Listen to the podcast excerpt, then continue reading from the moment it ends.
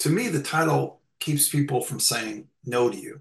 And you've got to kind of pull that, unpack that. And I think it's really important for leaders to be aware that, you know, we can call it psychological safety, or Mhm. I just like calling it, you know, what other people call it in the research literature, voice, having a voice. And you know what? Sometimes the least experienced is the ones whose voice you ought to be listening to. Oh, And, and, you know, in your business, it saves lives, protects people on all sides. I think it's really critical. And every command and control system I work with, whether it's police, military, and fire services, and, and FEMA, and other agencies I've Yeah. been involved with, every single one of them, command and control can diminish the no people's voice. The First Responder Liaison Network is proud to present to you the Kitchen Table Podcast, our guests come share their stories, their perspectives, and their message, talking all things leadership. Now, here's your host, Berlin Maza. Good afternoon, and welcome everybody to the Kitchen Table. The Kitchen Table is brought to you by the First Responder Liaison Network. The network is organized for the development, implementation, and ongoing support of mentorship and professional development programs, inspiring our youth and young adults to mature into engaged civic leaders and resilient community sentinels. Music and graphics are brought to you by Kite Elephant Productions.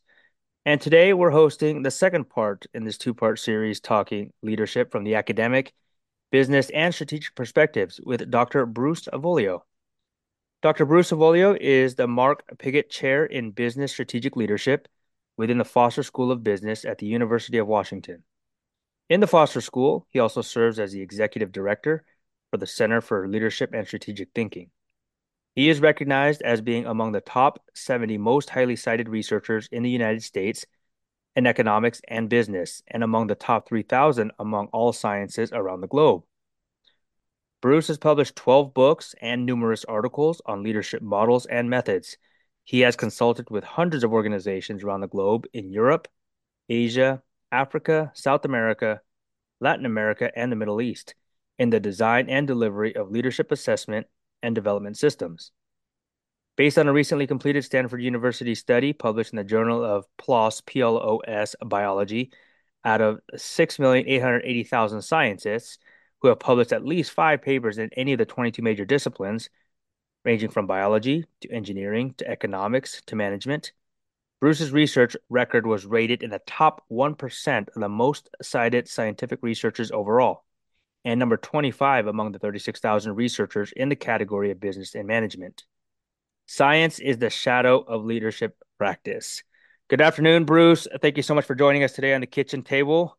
How are you? I'm good. I'm good. Thank you for inviting me in. I'm looking forward uh, to our conversation. Thank you, as uh, as do I. And um, we had uh, Christine on the show a few weeks back, and this is this really is a, a privilege and honor to really widen, if you will, the uh, leadership conversation. We started early on, as you know, inviting fire service leaders in, and we've got tons of perspective there. And as you know, leadership is neither confined to any one industry, and the more perspectives you invite in, I think we can continue to grow all of our services and industries. But uh, before we get going, would you um, mind to share a little bit about uh, Dr. Bruce Avolio? Absolutely. Um, I will have to say full disclosure, I've been stalking you for a while because I've been listening to your podcast. So Supporter, I uh, love it. yeah, yeah, you you've got me through a couple of good workouts at the gym. So thank you for all of that. I've really I've really enjoyed uh, the opportunity to listen. I think you're you and Bill uh, who started this. To, I'm just so delighted when I I found out you were doing this. And so kudos to you. I think it's so important to get this kind of information out to these folks that are on the front line. Uh, so, so thank you for that. Yeah, thank you. Um, I mean, just real briefly, uh, I started, you know, I tell people I was born in the shadow of Yankee Stadium in New York, Mm, and was a long shadow because it was in Queens, not the Bronx. But yeah. nevertheless, I'll take credit for for for being close to that place. And uh, uh, my family, um, uh, many of my family members are still around the New York City area, and or they're in Florida.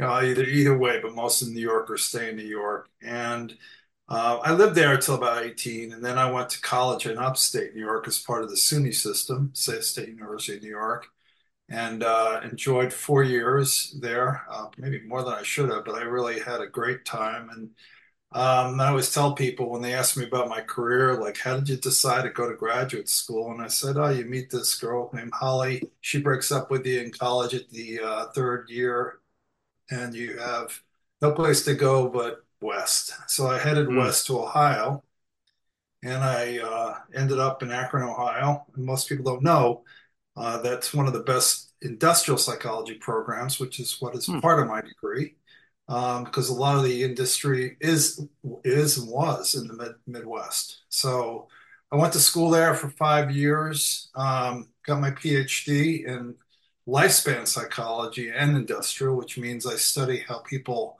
kind of change over time, and I'm going to throw in leadership into that, and then also um, how organizations change, which is kind of my interest and has been my interest for a number of years. Did meet my wife Beth in the back row of a clinical psychology class. Mm. We say to sleep with a clinician.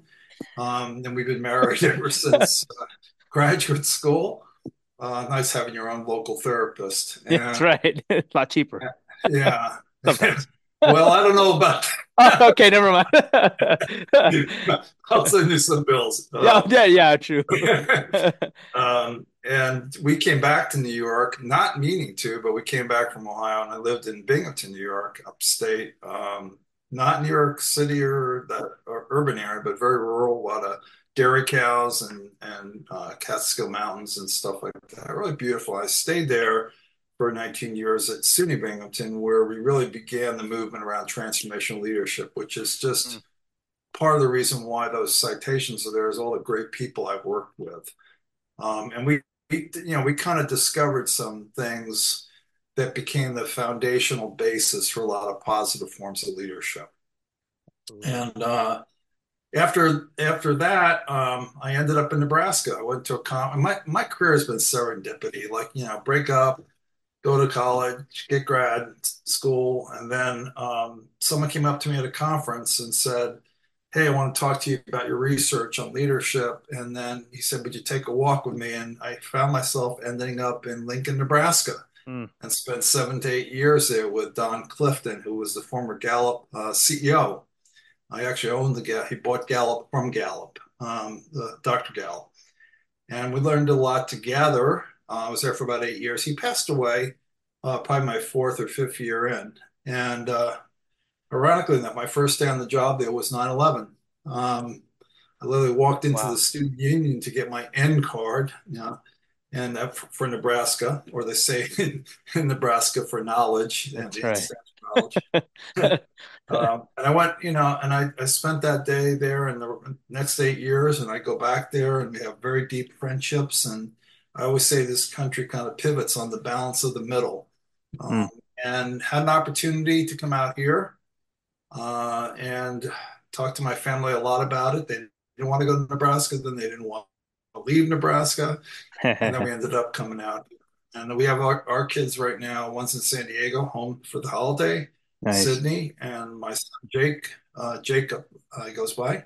Uh, lives on a, a, sailboat at South Lake Union. What a deal! Wow. Uh, in Seattle, and uh, he's really working hard on it and has earned it. Uh, and then I have a, uh, my oldest daughter is in Portland, so we got them all out here. So yeah, I don't think they're gonna let us move anywhere else. Yeah, probably not. Probably not anymore. Yeah. So wow. anyway, that's kind of the story, and yeah, the the roots of it was I was very fortunate to go to this industrial pro- psychology program because there was a guy there who was a lifespan psychologist. I never remember, remember the first day I walked in, and he asked us a question. He said, "Do you think all of your grandparents grow up the same way and get old the same way?" And most people said, "Yeah, know, people get old, and you know things mm-hmm. happen." Uh, he said, "People are more different the older they get. Some can run a marathon at 95 years old. I, I God, there was a guy in London that did yeah. that. He complained about his time. Wow." 95.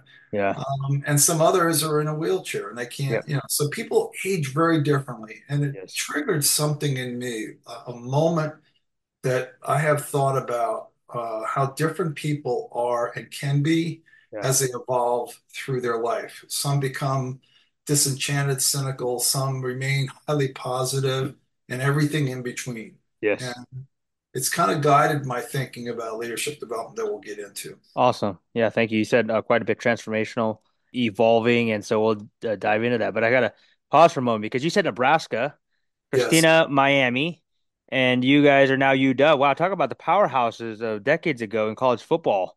And uh, it looks like you're bringing it all. You're bringing all that uh, that aura here as we get into the college football playoff. Um, yeah. So that is super duper exciting. So first of all, prediction for UW, or how about this prediction for the college football playoff? As we also talk very briefly about that game on Monday night, that uh, was arguably one of the best endings to a Seahawks football game in a long time. Yeah, you know, um, I have not met Coach DeBoer. I met a lot of people there um, already. Some people who have selected a lot of these amazing athletes, by the way. Um, yes. One by the name, his name is Courtney, who's done a lot of that work, and uh, met him through a friend of mine. Um, I did uh, know Chris Petersen. Actually, Chris uh, right. hosted the fire uh, uh, firefighters. Uh, we called the Seattle Fire Department Executive Leadership Academy a few years back when Chris was the football coach. And I've been talking to some of the senior leadership there, which right now it's hard to talk to them because they're pretty focused on a national championship. Yes. But we're, we're looking for ways, you know, business school does a lot of things with it. A lot of athletes want to get into our business minor, entrepreneurship. So there's some terrific relationships forming. Uh, and I'm looking for a coach. Uh, DeBoer, DeBoer uh, uh, told Christina he would like to uh, host us with the Seattle Fire Department Academy. So I'm looking forward to meeting him when all settles in. Yes. And won the national championship. Yes. When? And That's right. the national championship occurs, could Michigan be in it? I think Michigan could be in it, right, with us. They can. They can. And um, this goes back to my Nebraska uh, time. Don Rude lived down the block from us. Everyone um, else had an N flag flying. Go Big Red. He had he had blue. He had Michigan. So I went back a couple oh. months ago, and Don and and his wife and my wife and our friends, we all went to a Nebraska game, and it wasn't too good for Nebraska. And I told Don what they did was completely unfair. He said, "What are you talking about? We had a great game." I said. No, you brought all you good players. I mean, that was terrible, you know. And they had, yeah, that's. I mean, Don't do that next time it's unfair to bring those. those yeah, you can't do that. but he, um, I, am hoping that's the matchup because I'd love to, for us to sit together again. He's in Illinois now. Uh, okay. Uh, so um, I don't know about predictions. You know, I I think that that this game, uh, the game that they're coming up, and the game after that, which I think they'll be in, yeah, it's in their hands, and I yeah. think they have all the capabilities to do it. And frankly, they just so much. I don't know what it is about here, but this whole collective spirit and this sense of, of humility that you see with a lot of the players, particularly Penix. yes, he's a big guy too. I saw him down on the field because I was helping recruit a four-star candidate because he wanted to come to the to nice. the to the uh, UW, and um, that was quite an experience. Seeing you know just you know engaging with him and what a wonderful family and, and getting to know uh, and how we can light up that stadium at night. Boy, does it have a great oh, sound system. Yeah. Wow. That's amazing. So we, yeah. had, we, had, a lot of fun uh, uh, kind of doing learning a lot about that and connecting to that. But yeah. my my prediction is if Michigan and and uh, UW play together, it's going to be one heck of a game. Yes, it will. Be, I think it'll be down to the last seconds. Yeah, that'll be that'll be yeah. amazing.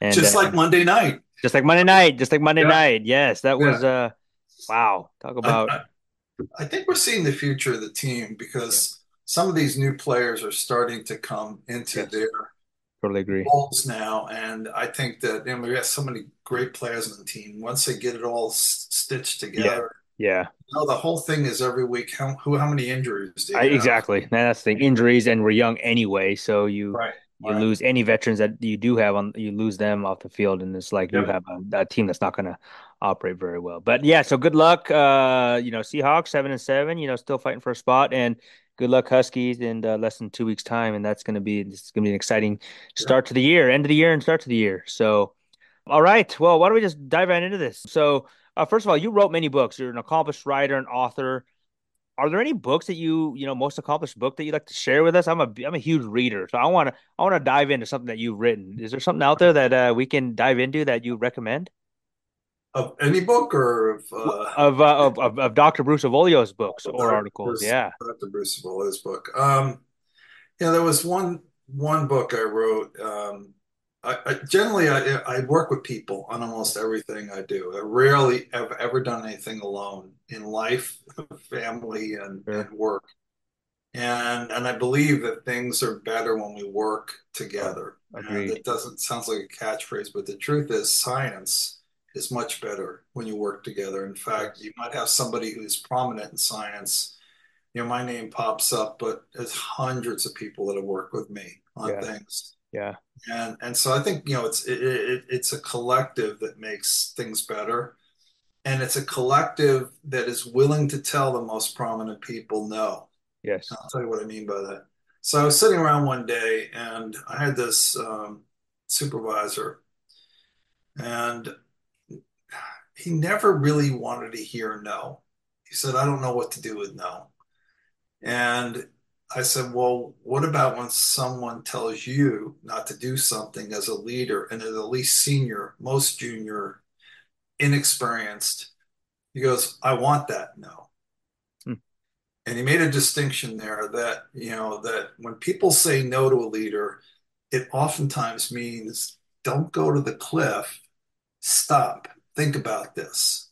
Hmm. And, you know, my first um, week here, I went to a dinner when Washington Mutual, the largest bank history failure in, in the history of banking at that time, crashed and was gone. You know, and people said no to Kerry Killinger.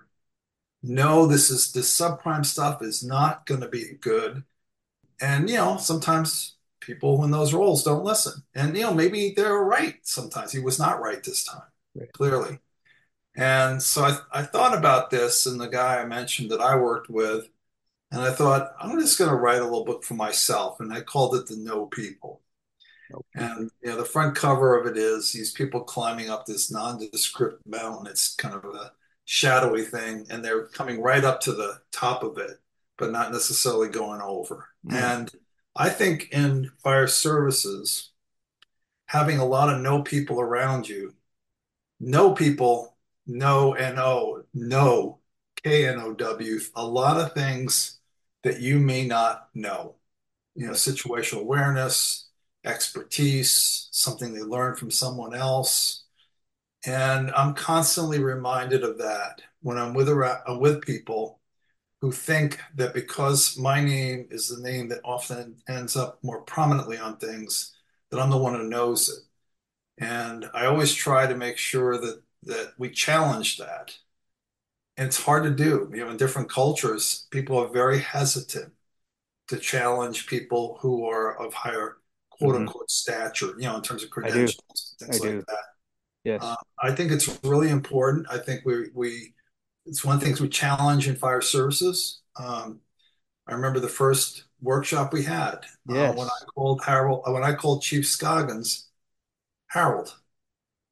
Everybody looked at me like the the the roof had just collapsed. hmm You know, and, and uh, Ch- Chief Scoggins deserves that title. Um, I mean, I, I'm uh, uh, I have a man crush on Chief Scoggins. Yes, G. I Scott. mean, yes. I just I just really have loved working with him the last five years and uh, learning from him.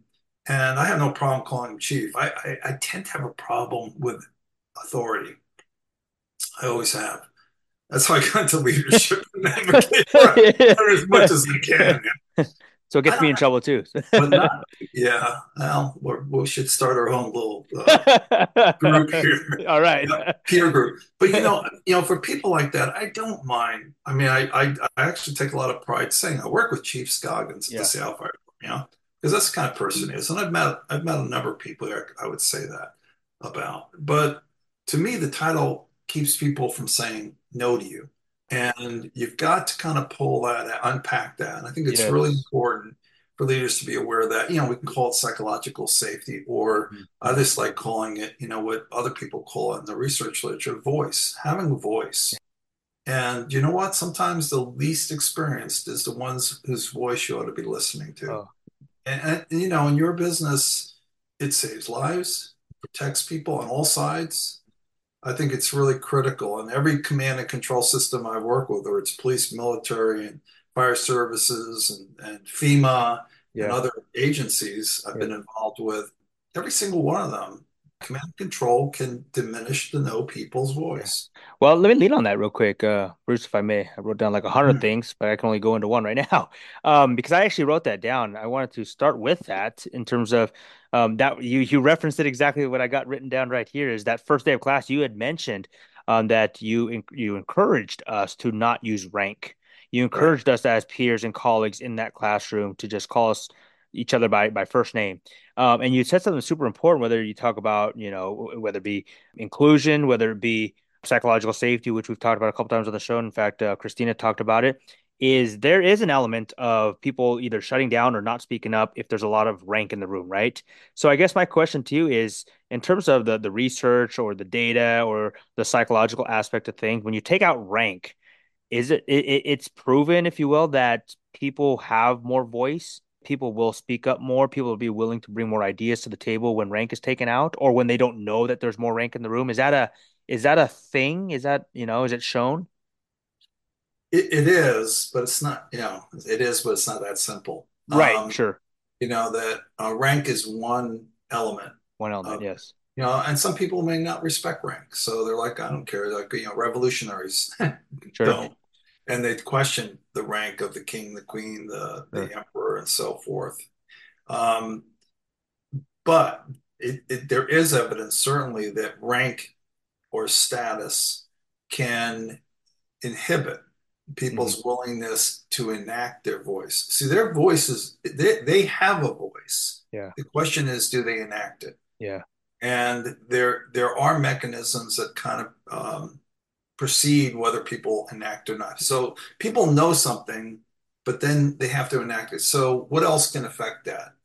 Being one woman in a group of 20 um, other officers being called by you know say one marine you know, well you're you're a female marine which you know marines are marines the, the marines don't retire Right.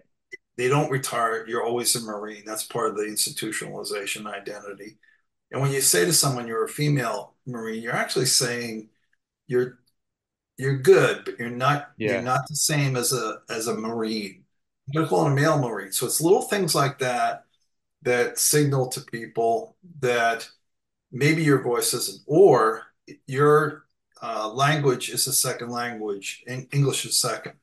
So you're processing it and you're listening to what's going on. And someone in the group is talking very fast and using idioms. Hey, home run, that's a great idea, blah, blah, blah. And people, what's home run? I don't even know what that is Yes. From other cultures. And what happens is they don't enact the voice because you don't recognize they're still filling in the last thing you said. Right. And now you're moving on to something else. So even it's not necessarily, it is status because you're English, so you're number one. Yeah. Everyone in the group speaking English except me. Yeah. I can speak it, but I need to process it. And it's very subtle things. And I, Yes, sir. sure you probably experience a lot when you go out to the community because you're you're mixing with so many different cultures and languages. And so I think there's a lot of things, but the evidence is it doesn't it doesn't hurt ever to have voice only in situations where time is of the essence. Yeah. agree Too many voices. That's why we have incident commanders, right? Yeah. Someone's got to decide. Yeah. But I think we over, you know, we overdo that in other situations where it doesn't matter. It's not that timely. It's not Yeah. that important. I that. You said something very important. I mean, there's something, there's discretionary time, like you said, like on an incident fire ground. Yes, absolutely. Hierarchy and the command system is important, right? Like you got to report to the chief or the captain to take orders to go take care of the business. But the discretionary time, like back at the station, for example, when you're collaborating ideas, when you're doing a training event, when you're trying to learn, you know, if we have the ability to limit the amount of the ability for people to to kind of come to the table, show up when when Right. it, it get rid of rank because we're just here collaborating ideas and here to talk. And um, but obviously understanding that discretionary difference between you know, you're on a fire ground. Yes, taking orders and that hierarchy is absolute. You need that. It's there for a reason. But understanding there's a time where, hey, if you can get rid of that because it allows people to show up better or more, let's let's what can we do to do that? And maybe this is kind of what it is. Is hey, I'm I'm I'm Berlin here, and, and we're just here to to train and have fun and learn, and Yeah. that can have create people to have more voice. Um, you said something in, in one of our classes the other day, and I actually wrote it down. It's actually in my phone and it's um it's it's it's, it's just a reminder to me. You you had, it's a study at Berkeley, and I think you might know what I'm talking about. You had mentioned uh, when we're talking about voice, we're talking about voices right now. Um, you had mentioned like in in in like in a meeting, for example, or in a training event, sometimes uh, uh, a male, for example, would be inclined to speak out to an answer right away. Um, Yeah. and what that does, uh, uh, you know, to a possibly a, a, like a female voice. And what I wrote down is wait 15 seconds. I think you said something about 10, 15 seconds before you respond I wrote that down. I really literally did because I actively, proactively try to do that in when I'm sitting in meetings and stuff. Can you talk about that study at Berkeley and what that showed? Because I think that's important when we're talking about showing up and responding and collaborating ideas. Yeah. You know, in most cultures, most societies throughout history, there are there are matriarchal societies um, in Africa, other parts of the world, but in those societies where uh, masculine kind of ruled um, from an authoritative authority, not authoritative necessary authority point of view, uh, authoritative being like knowledge and authority like a rank. Um, those people tend to speak up first, and at, at Berkeley, they found like, you know, if you're in an MBA class, for example, um, a disproportionate number of women wouldn't speak up. Um, and the, the males kind of jump in, like, you know, it's almost like, and it's going to sound a little uh, uh, snarky, but I am a male. So uh, males are talking and then they're thinking. Mm-hmm. So they start up talking, like, I want to get into the game. And then they start, you know, building their thoughts and so forth. And other, you know, um, and it might be just the way evolution has, you know, gotten us here, that generally women tend to spend more time formulating and then presenting. And it might be just because of what's happened over evolution or status differences or perceived status differences. I think it's changing though Yes. I think the more women are a larger minority in the class, meaning, you know, instead of being two people, there are 20 people. Yes. Like in my MBA class in the in a winter quarter, it'll be that case. More women. Yep. Um, it, it may be changing. I think the more women have gone through STEM classes and programs, the more they are comfortable jumping in more quickly. Um, they even talk weird like men do now. Yeah, just- yeah, right. you know, it's very interesting looking at tech tech women and tech men. Um, I, I feel like there's been a change in in sort of the discourse and, and so forth. So I think that um, there's more of that happening. Yeah. But uh, there was a faculty member that said, "Well, if I just delayed five seconds," I said, "Look, I want you." He didn't say like, "Oh, man, you got to shut up." He just said, "Look, let's just delay. I want to. I want you all to practice a little like in the moment reflection. Take five seconds and before you respond." And uh, he tried it in one class, another class. He did. He didn't do anything different. He had a TA that was kind of keeping track of things, and he found that when there was a five second delay, there was much more inclusion of women Yep. in the conversation. Yeah. So we're we're kind of so nuanced. Like you think five seconds, right? What does that matter? Right. But like we talk pretty quickly. I mean, I'm from the East Coast, so I'm talking quickly. I don't know where you're from, but you're you're you're a fast talker too. I'm I'm I'm told I talk way too fast. Okay, so you talk. I when I'm doing simultaneous translation, people are like, "Oh man," Yes. you know, it's very hard to keep up that way, right? hmm Um, so if you just pause a little bit, you can you find that people who are trying to translate what you're saying, they have a, a more equal shot, Yes. you know, of contributing.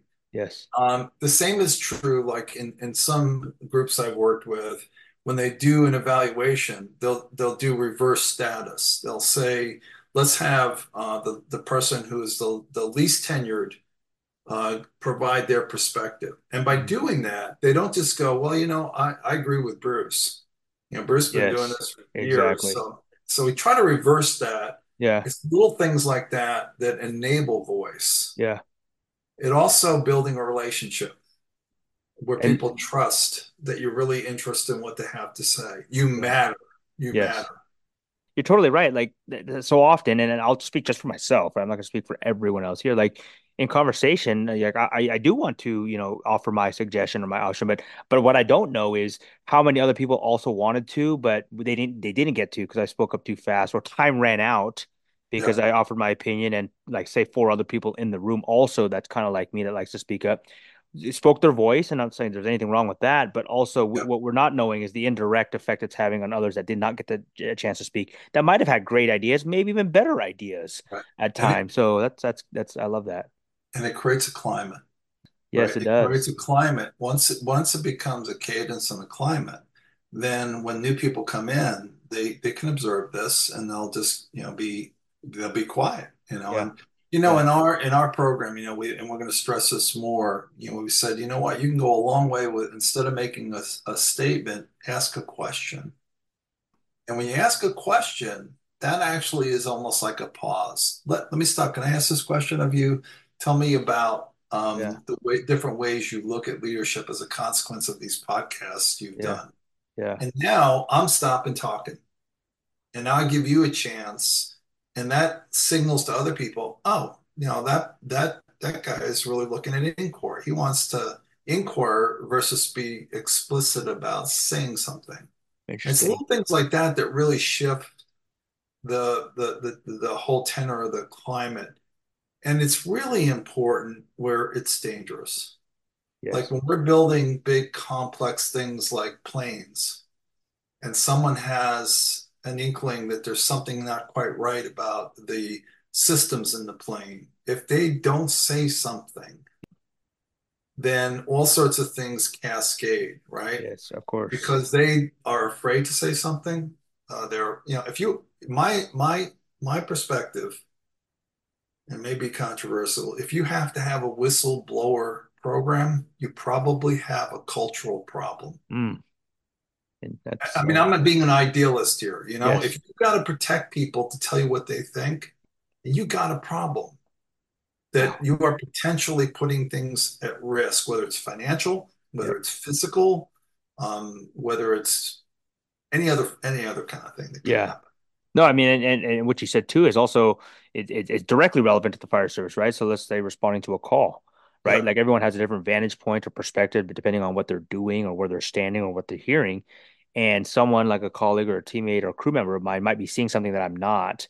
And if they're not encouraged to speak up, we could, that's life or death there because they might see something very critical that I'm not seeing because I'm either standing here, I see something that they're not, or they're seeing something I'm not. So, uh, what you just said is inviting that, uh, so everyone else will want to speak up and be willing to speak up at all times is critical for right. the uh, efficiency. So, so as we we talk about leadership, who you are and how that informs your leadership, but then also who they are, the ones that you are leading, but then also mm-hmm. the context on all on how all that kind of comes together. Can you talk about that a little bit? Yeah. So let's say there's a three-legged stool and you know visual thing and you know you have the leader the follower and the context you know that's kind of the the three legs of the stool and um, you know what you put on on the stools um, is sturdier or not to the extent those things are are playing together in a good way right? So if the situation is very clear then it might be very clear what to do. And the leader doesn't have all that much to have to add. They actually call it in the leadership literature a substitute for leadership so if you have a very clear sense of this is how it all works and everybody's uh, kind of on the same page, the leader doesn't have to like, okay, everybody, listen up, you know, and yeah. everybody knows it and they can do check-ins and you, and you go off and do your thing. So the situation can be um, what this uh, it was a personality psychologist is personality psychologist called a weak a weak situation is where you walk into a very dangerous situation where you don't know the buildings, the conditions, um, what might be in there toxic, and you're going into a very kind of weak or uncertain situation. It's weak because there aren't there aren't strong signals like a sign saying, "Hey, there's toxic materials here. Don't come in here when there's a fire." And in a strong situation, it's very, very clear. The rules are very, very clear, right? Right. Most of us operate somewhere in between. Yes. And that's where the, the, the dynamic between the leader, follower, and the peers and the leader's leader, and all has to kind of work in some synchronicity in order to deal with the more extreme weak situation where you're you're really trying to figure out something that that no one there really knows the answer to, but you're trying to figure out what's the best way to approach this. That's the world that we've all entered into in the last well yeah. probably since the beginning of humanity but in the last like several decades or since i've gone with my in my lifespan the world has become in many senses weaker because more things happen more quickly and are changing sure. right where we're seeing like and we're uh, we're walking into a very weak situation called ai right. ai is going uh, to have a profound influence and is on many things many great things from healthcare medicine discoveries to communication and also the nefarious uses of it where mm-hmm. people use it to create like a kid did, took you know the heads of the girls in his class, and uh, they all think that he was a pretty good guy. He decided to put naked bodies uh, on, on, them and embarrassed like a mm-hmm. whole group of girls because he put it on the internet, and people were like, "Wow, look at this!" You know, they it looked real to them, and it became a big deal, and they were embarrassed by it. And, and so we're moving into the situation where we're industrializing space um, there's no doubt about there'll be, you know, Amazon will be up there. Already, I mean, I mean, Starlink is there already up there, right? Yeah. Kuiper is the is the, is Bezos's project to put satellites. What is that going to do to, to where we produce things? Um, what's going to happen, you know, if the oceans continue to rise and the heat continue? We have all these things, and then we just went through a hundred year event called a pandemic. Mm-hmm. That was one of the best examples you ever would have of a weak situation mm-hmm. because none of us honestly knew what to do. Unless we look back at the pictures of these, you know, Spanish, the early uh, plagues during the early 1900s, where they were wearing a mask. Yeah. Right. Because that's the only thing they could do to protect themselves. It was so uncertain that all we all did, I'm sitting in an office that I locked myself in for almost two years. Yeah. And I was fortunate. I'm one of the more, I'm privileged. You know, I have, you know, my wife and I have a house. We can move around. My daughter and her boyfriend lived here with us during that time. And, you know, we didn't see anybody. We just, mm-hmm. we didn't know what was safe and unsafe. That's the world we're in. So yeah. that's the situation, one leg. And then the leader and the followers, well, we had a lot of dynamics around that. Not all the followers wanted to follow. Not all the leaders wanted to agree on what the strategy was and we were we were figuring it out months and months right? The same pandemic wasn't the same pandemic in taiwan or in new zealand. Yeah. And the reason why is they unfortunately went through sars. We didn't. We were very fortunate that we were able to get out ahead of that.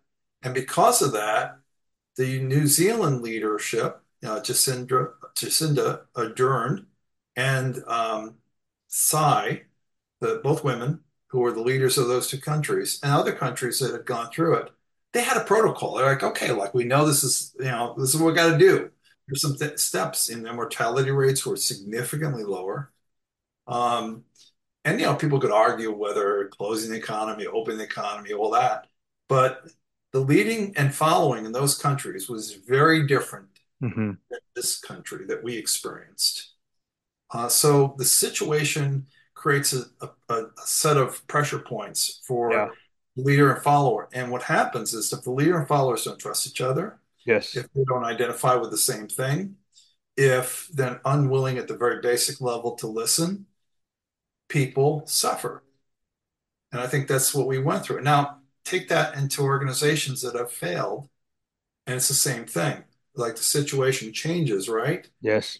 You know, you merge with another company and it's not working. And now all the dynamics between leaders and followers are all mucked up and you can't figure out like how to work the way you used to. Yeah. One has this approach, one has that approach. And it's the same thing. It's not a pandemic, but it's an uncertain situation. I guess how important is because we've talked a little bit, but not a lot on followership. We've talked all kinds of leadership, and you know, some would say synonymous, you know, very different. But so with that being said, being that they're all interrelated, you know, you're talking about three legs of the stool. You got a situation or Yeah. circumstance, and you got the leadership and the followership. But all leaders, right, are also good followers, or at least at one point were followers, or hopefully Right. still followers. Yeah. So can you talk about that dynamic in terms of going back and forth one another, or the importance of being a follower during certain times, even though you're supposed to be the leader, if you will, of a group, just from that standpoint? It's it's a very it's a complex thing because, you know, if you have a very inexperienced group of people, they have certain expectations that you know kind of the the course that's going to get them out of this situation. That has a lot of merit, you know, Yeah, like let's listen to the person who's done this before, who knows these things. At the same time, that person should be shifting into a role where they are challenging themselves or you know what we, you know I call you know this concept of red teaming. Okay, here's my idea. I present this idea. Now I want you to find out everything that's wrong with it. And so by doing that, you're going to help me see where the holes are, and I can figure out, mm. You know, what what to fix. That's me as a leader saying, I want to go on the follow a role here. Now you are leading the conversation, and I want you to take apart everything that could go wrong, what could go Mm, right, what can go wrong, and everything in between. And in doing so, you're allowing that space, going back to what we talked about earlier about voice. Have a uh, voice, share it. I may not agree, um, but do your best. Yeah, Um, and we, you know, we will do an exercise in our in our academy together where we actually have people bring a challenge and they present it to, yeah, you know, four or five people in your program. And then they uh, will say, okay, now ask any questions you want. Listen they have like seven minutes to tell you what the challenge is. Listen, then you get 10 minutes or 15 minutes. You can ask any question you want, clarifications. They'll respond to that. And then what we ask the person to do, who's the leader, is to physically turn around. And we say, listen, and don't don't look at the people. I'm usually it's a more senior leader that will pick for that role. yeah, turn around and listen. And they're like, do I really have to turn around? You know, is this kindergarten? What? No, turn around.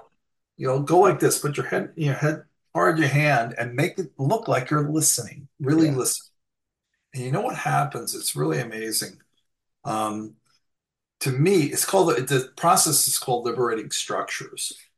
So liberating structure is getting rid of that. Here's my my boss looking at me, thinking yeah, like what I'm asking, because you're they're talking now about that person's problem, yep, and it's kind of interesting because that person that it's funny turning around, they fade to black, they just go away, yeah, and the group starts to talk about them.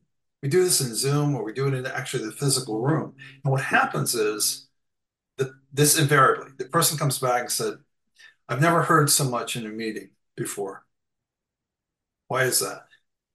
Because I really had nothing else to do other than focus and listen to what was being said. You're wow, right. I wasn't because you know I'm watching you and all your yeah, nonverbals, your head shaking. When I just turn around, I don't have to worry about that. I just listen to what you have to say. interesting. And the people say, "We that's right. We he was he or she was there, Yeah, but we weren't really focusing on that part." And when they come back, they debrief what they heard And a lot of times, unlike most meetings and conversations, the people say that's kind of exactly what we talked about because you actually listened. So that's a mechanism for what we're talking about is if you're in a leadership role, President Kennedy, after the Bay of Pigs fiasco and went in there, he was advised by his military. He was a military guy, right? You know, PT yeah, 109, all that, um, in World War II, but he was advised and he didn't get all the information he needed. People were giving him select information to support the things they wanted done. As a consequence of that, he did a couple of things. One is he always brought in people, and Roosevelt did this as well, FDR, from the back door of the Oval Office after the people left and said, okay, here's what I just heard. You tell me what you think mm, to kind of check it. You know, it's not that they're lying, it's just that they have their own point of view. yeah, And and so they would, you know, do that checking. And Kennedy would tell his executive assistant when he would go into the meetings before the Cuban Missile Crisis and during it that um, I want you to pull me out at uh, 220. 20 minutes into the meeting, she'd knock on the door, Mr. President, um, I need your I need your attention on something. And he would go out there and I guess have a cup of coffee. I don't know. You yeah. know, maybe he would call his friend for golf the next day. I don't know. Um, but he would walk out of there and that would change the whole dynamic of the meeting because that is probably the highest status we have in this country because the president is an institution. We've seen how powerful that institution is. It's not the person as much. In fact, some people have said some presidents have diminished that power almost intentionally because yeah. it's so powerful.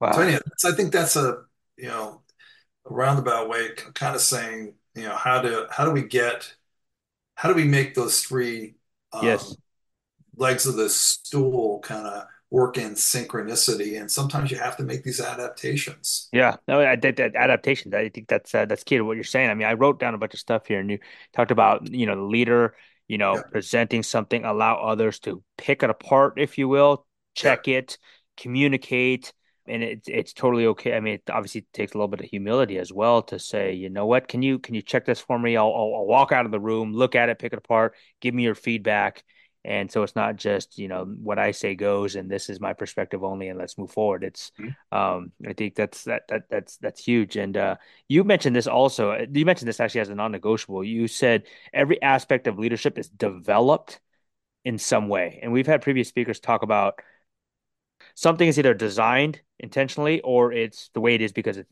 by default. Yeah. And so it, it that's kind of goes to what you're saying is you could develop as leaders. So we've talked about this all the time is like leaders are developed.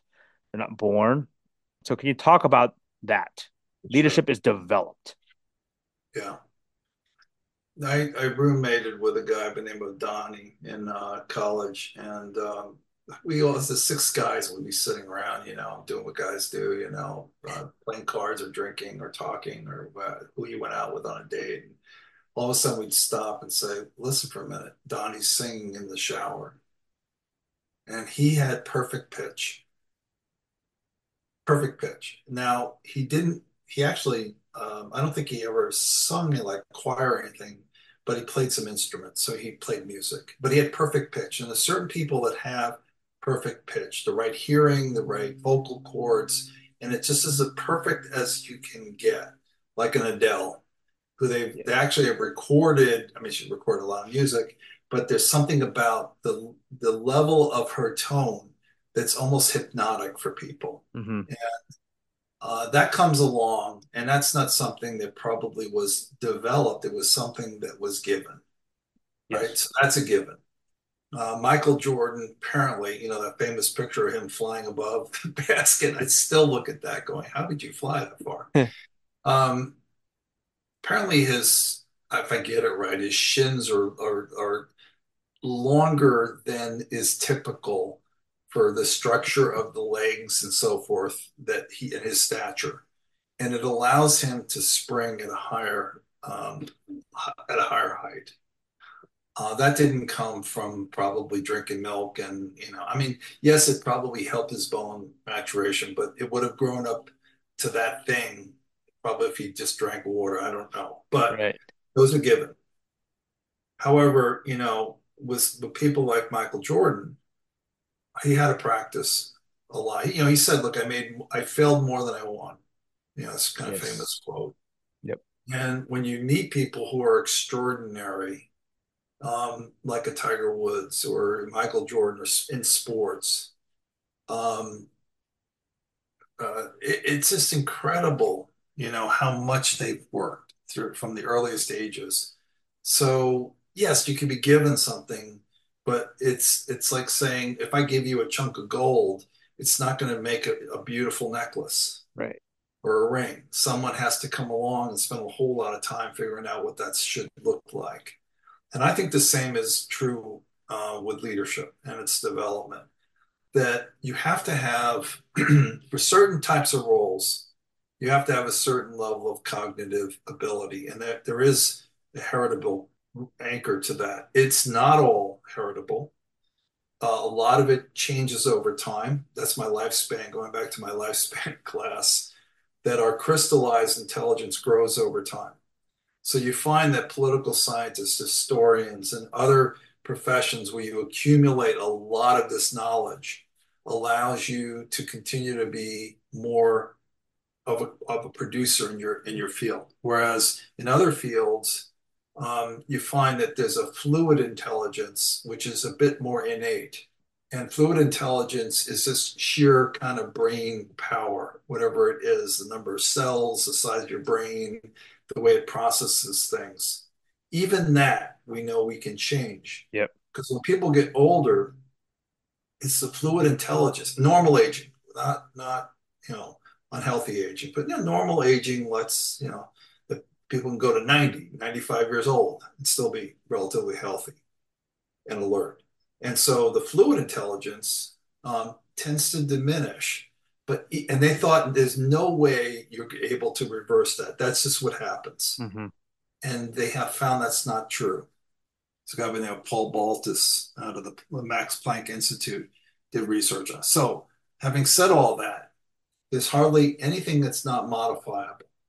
When yep. people have a stroke, they have found that they can actually change uh, back and get some other parts of the brain to accommodate and get back a lot of capacity. So we're, we're somewhat overbuilt.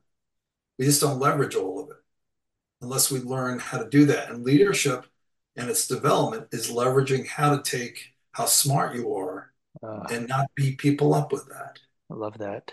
And allow people to be included, or how controlling you are because you want everything to be absolutely perfect. Mm-hmm. If you've ever worked with somebody who's an obsessive, kind of controlling type person, it's the neatest place you could work in, but it's very specific to what they feel is right. Right. And that's a tough leader to work with and to accommodate. So I work with a lot of tech people who are the best person in whatever tech field they're in. And now they've been asked to be a supervisor, project leader, or manager. And they have to figure out how to rail back. And, and just coming out of an MBA class with 70 MBAs, they're all in their 30s. This is their this is their revelation for many. Mm-hmm. I've been, you know, using my um, technical capacity, assuming that's my leadership. And it's only a piece of it now. In fact, it, it's a less of a piece than the other things like negotiating and observing and listening and connecting yeah. and giving advice, supporting, you know, making people feel good when things don't go right, giving people feedback when feedback's tough to give. That's uh that, so basically to sum that up is uh everyone has the capability of developing themselves as leaders. Just how you fine tune it yourself, whether it be intentionally yourself, how you put others around you, whether it be by mentors, by courses that you take, by you know how you put yourself in different surroundings. But everyone has the capacity to be a strong leader. I guess is, is that is that an accurate statement? It's a better statement than saying some are born and some are made, and I tell you why because I've never, um, it took me a while in my life to realize, to understand that don't ever, ever, ever underestimate what people can do mm. when they put their mind to doing something that everyone else thought they couldn't. You know, climbing up literally with no legs to the top of, you know, Mount Everest. I mean, working their way up just with their arms. And I've seen that guy and um, similar a woman who did something very similar. Uh, when I think about those things, I say, no one can do that stuff. I mean, yeah. You know, and then uh, and they do it, and they do it, and I'm never um, anymore. I'm always impressed, but I'm never surprised because yeah, I, I, think that. the human condition, the human condition, is something not to be underestimated. I don't care what levels of intelligence and you know, I've seen so many people. I have a friend, you know, as a um, grandson is very seriously um, deprived of the, the, kind of the intellectual cognitive capacities that a normal uh, kid would have had, you know, born with. Uh, the brain is very underdeveloped. and the physicians who who are wonderful and really it's a very rare like one of these orphan diseases and uh, in fact the, the specialists some of the top specialists are at uw and you know they said oh, he's never going to be able to do this or do that and i was watching him he opened the garage door he was pressing the button he loved playing with the garage door going up and down he could stop the garage door before it hit the ground he learned that within a short amount of time. And I'm, yeah. when you say that to people, there's something called a self fulfilling prophecy. Yeah, right, right. It's so powerful that a guy by the name of Dov Eden, who's an Israeli psychologist, studied it his whole career and showed again and again and again. If you if you believe in something, mm-hmm. it's very likely you're going to get closer to achieving that yes. than if you don't. And that's yes. believing yourself. Leaders steal that from people all the time. Yeah. You can't do this, or you won't be able to do that. And you're, right. by psychologically speaking, by data, is you are making it less likely that you're making it more likely that you're right. They won't right. do that.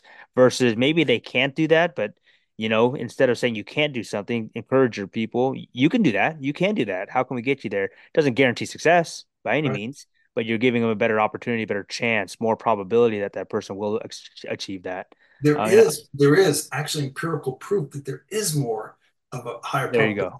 There you go. There is proof, not just there is proof. but there, there is, proof. proof. There right. you go. So as leaders, I'm going to say that, uh, and I'm going to just go go with that. Is as leaders, so I'm going to say this: don't be surprised about the capabilities uh, and what you said of the human brain. But I guess as leaders, don't be surprised about the capabilities and capacities of the people that you work with or for because right. our goal as leaders is to bring people up, not find out what their limitations are, but let's let's raise their ceiling, if you will. Right. Um, so, fire services is one of the most trusted professions on earth. Don't count on it continuing unless you transform and change. That is huge because in the fire service, one thing we the thing we hate the most is change, and we also hate the way things are. And right. so, I guess it, eh, briefly, you talked about bankers. You know, ask the bankers, physicians, lawyers, senators, what happened to them and their status when they did not evolve. So, I guess in a few minutes' time, can you talk about the importance of embracing change and transformation in the fire service, or as leaders? Well, let's let's stick. You know, I, I really feel privileged to work with uh with you all, um, and because I still believe in this trusted profession. I think most people still do. Um, as compared to the ones you mentioned. Uh, and part of it is your other centered. So number one, if you have certain principles that if you move from, there's no chance the institution will survive at the level it does in terms of trust. It, it, it just won't happen. So being other centered means, um, you know, in 9-11, I mentioned that was my first job in Nebraska. And um, I was talking to uh, the twin of the of the commander who went up, and the brother who was uh, outside, who asked him to leave the building. The brother was actually in command of the building. It's on. It's actually uh, there's a PBS on. There's a film that was produced. This happened to have a crew there that weren't even supposed to be there, following one brother, and the other brother was in. And you know when uh, when the building was about to come down, uh, the World Trade Center, the one brother said, get out now. I want everybody out. And he said, okay, uh, I love you. And he turned off his um, his phone, walkie-talkie, whatever, whatever he was using for communication. And he went up. They, they know they know he went up the building. That's really the ultimate other-centered, right? You know, the warrior ethos: don't leave a don't ever leave a civilian above you. And you know that that goes deep. Like when you have people that are willing to put everything on the line for you, and, you know, I'll go back to sports. I think when a sports team recognizes, like a Michael Penix, that it, you know, Heisman Trophy, that's great. Whatever trophy, if those linemen don't do what they do, yeah. then I, I get my butt kicked every single time. And when you realize all that happens because of all these other people doing what they're supposed to be doing, then you're that other centered oriented kind of leader. Mm. And it doesn't mean you can't initiate, can't direct, can't say it's time to go, we're doing this. But it means you recognize that. That then I don't think you ever lose the pulse and the basis of your of your institution. Okay. it's also, you know, the people's houses you go into are different today. They're single parents, right? They're from other countries. They're from countries that if you walk in, I walk in as a male, it's very offensive no matter what's going on, right? Um, trying to help somebody as an EMT and so forth. If you don't make those changes, then you're not that other centered uh, professional anymore, where you're not really um, considering the needs of the people that you're dealing with. I think that's the fundamental. So you have to have that principle. I'll just say uh, there's other principles I would say that would go along with fire services. Um, but the one principle, I mean, it's the peer to peer, it's the support. We're going in together. We're going to take this um, this task on. We know it's dangerous, but we're here together. and we've got the best we can do. Let's go do it. Yeah. Um, but the other centeredness is a principle, first principle, I think, for your profession. It is for the military, not all, um, but it is. And when it breaks down, we lose that institution.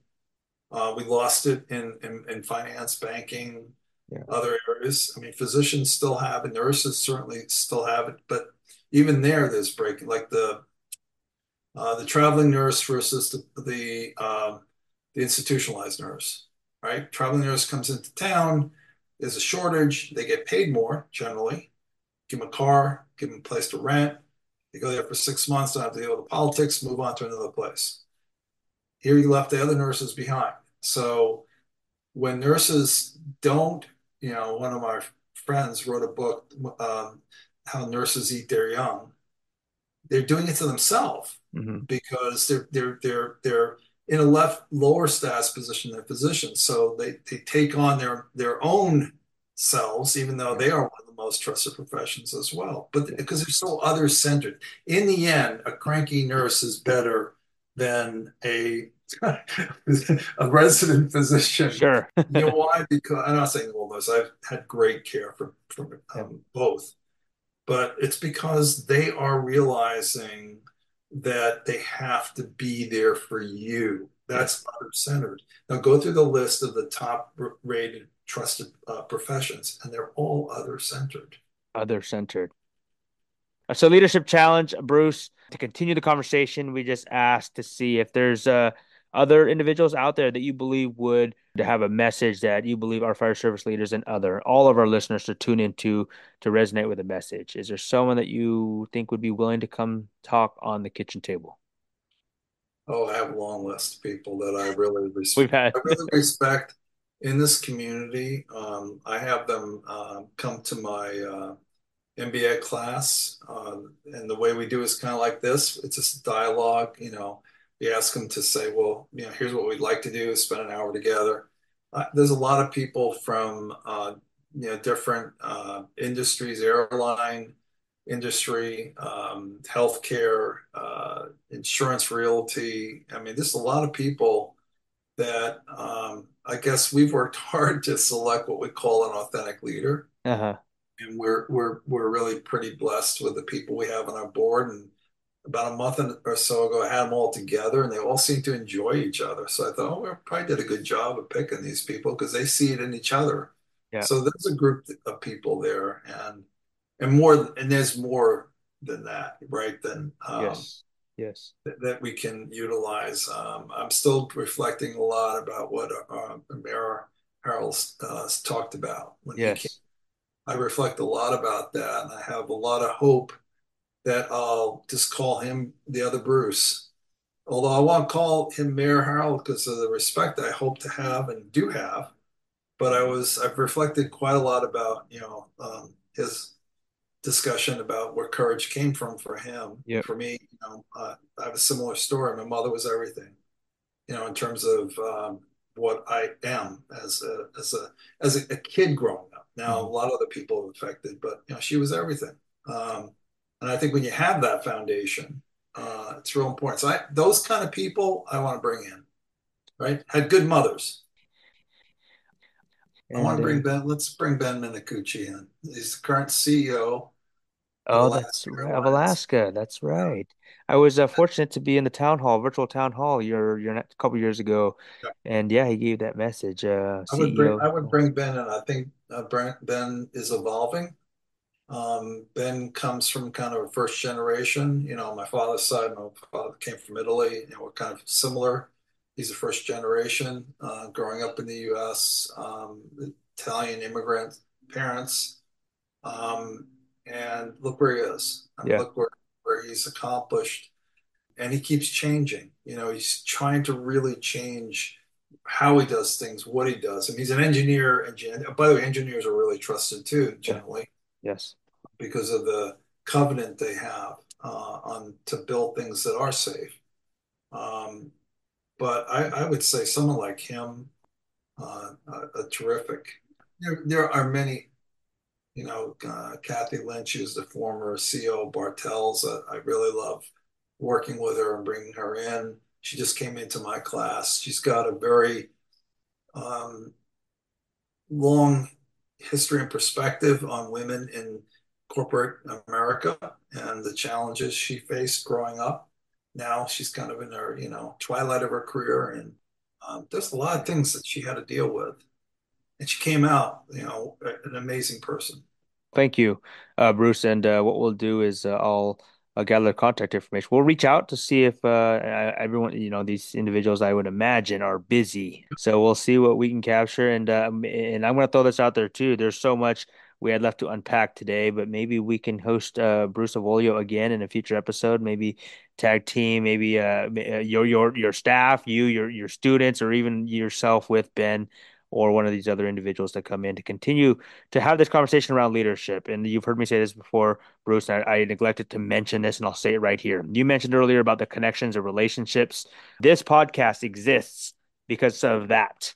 And you know, you've heard me say this. I told Christina the same thing. Our initial uh, listener group was the Emerging Leaders Academy.